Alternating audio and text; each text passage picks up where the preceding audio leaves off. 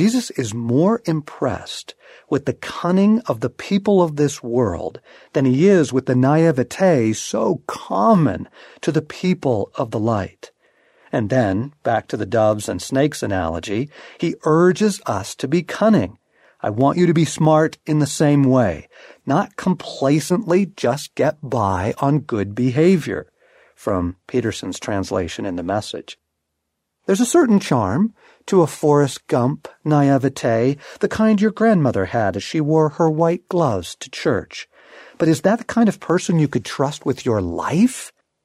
God's response to the Tower of Babel uprising was cunning, confusing the languages of the earth. It was certainly better than taking away the faculty of speech. Men could make some headway, but they would have a heck of a time uniting the world again in a rebellion against God.